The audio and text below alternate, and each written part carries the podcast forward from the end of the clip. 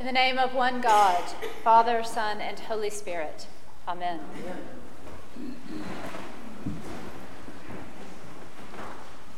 Sam Wells, an Anglican priest and the author and the vicar of St. Martin's in the Fields in Trafalgar Square, London, says that there are two mistakes we make in how we understand the story the Bible tells us. First, we think of the Bible as a one act play in which all meaning is understood before the curtain comes down. I might suggest that many of us understand it as a two act play, a Shakespearean play. The Old Testament sets up the need, and the New Testament resolves it. Either way, it creates a mindset in which the priority is the here and now. That life is only about what we experience, without honoring our heritage and the contributions of our past to our present and to our future. Instead of a one act play or even a two act play, Wells suggests that the Bible is a five act play. The first act is creation in the beginning. The second act is Israel, the covenant God establishes with Abraham, followed by the love story of God and his chosen people acted out in what we call the Old Testament. Act 3 is Jesus, the very center of the drama. It is the encounter of the divine with humanity and the ultimate work of salvation. Act 4 is us, the church. The church receives the Spirit on the day of Pentecost and begins to live into her call of partnership with God in the building up of the kingdom. And Act 5 is the final act, it is the end. We call it the apocalypse, the second coming, when Christ the King will return and restore all things to their perfection. So, if the first thing that we get wrong is the number of acts in the play, the second thing we get wrong is which act we are currently in.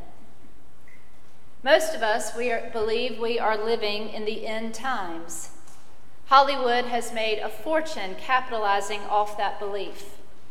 Not only is one of the primary types of the thriller genre apocalyptic, we have now moved into the post apocalyptic imagination that describes the way the world looks when the end times cometh and a few of us survive. Spoiler alert, it's never pretty.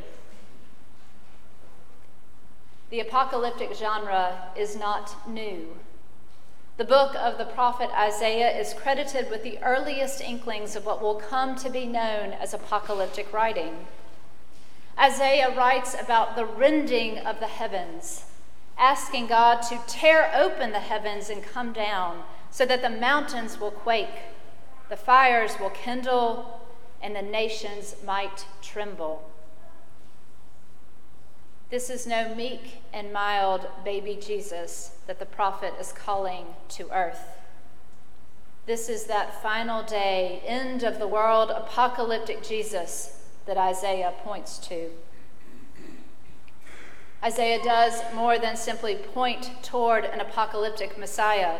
He invites him to come down from the heavens to earth.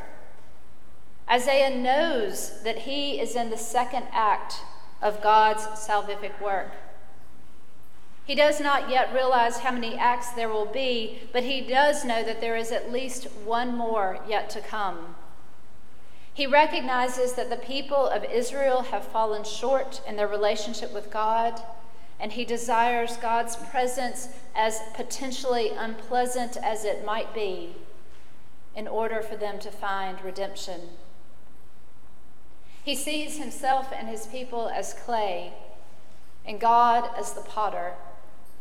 And he implores God not to be angry with us, even though we deserve it in our iniquity since we are the work of God's hand. Isaiah lives into this second act life, a life which yearns for God and speaks of hope and possibility to anyone who might listen. In the Gospel of Mark this morning, we hear Jesus tell us in those days, after that suffering, the sun will be darkened, and the moon will not give its light, and the stars will be falling from heaven, and the powers in the heavens will be shaken, and the Son of Man will be coming in clouds with power and great glory. We might point to earthquakes and volcanic eruptions and natural disasters and say that at times these are the signs that the end is near. And though that seems a reasonable explanation, I wonder if we do not misconstrue those times. We know when an eclipse is about to happen. We know the times of the year when the stars cascade from the heavens, and Jesus tells us about that day or hour. No one knows, only the Father. Keep alert. Believing that we are living in the end times in Act 5 is the second mistake that we make. In truth, we live in Act 4, the church. But our belief that we live in this end time Act 5 drama overemphasizes our role in God's play. We place ourselves at the center of the story. We make ourselves the priority and assume that nuclear weapons and climate change are the end of the story. Maybe that's true, but maybe it's not. No one knows the end of the story except God. By living in Act 5, we paralyze ourselves and the world with our fears. The fears that we perpetuate, the fears that we put on to the world. We circle our wagons. We become more concerned with the individual and our own tribes, and less concerned with perspectives that encourage creativity, courage, even mystery. The church becomes a place of rigidity, more concerned with right answers than good relationships, a faith built on right belief rather than trusting in God. To believe we are living in end times supports the weaponizing of Scripture and the judgment and condemnation of our fellow human beings, not to mention the rest of creation. None of us are running for our lives through desert terrain. None of us are fighting off wild, black leathered, spike collared, mohawk wearing motorcycle gangs with Mad Max. We don't live in one of 12 districts in which our children are subject to a reaping each year to compete in the Hunger Games. The zombie apocalypse has not started yet, and California has yet to fall into the ocean. As thrilling as it might be to believe that the end is near, there is no evidence, no proof. We aren't living in the end times until we are living in the end times. We would do much better to concern ourselves with life in the fourth act, the life that Jesus calls us to, the life and the work of the church. Living as a Christian may not be as glitzy as being left behind.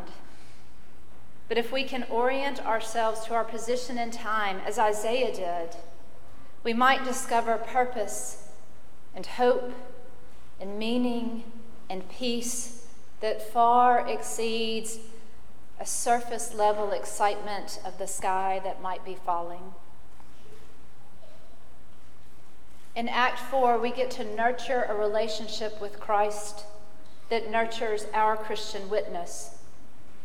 Jesus told his disciples to make Christians a people by baptizing them, sharing the good news of loving God and neighbor, breaking bread, in remembrance of him. It may have been 2,000 years ago, but what if, in the great scheme of history, the irony is that we are closer to the early church than we could ever possibly be to the end time?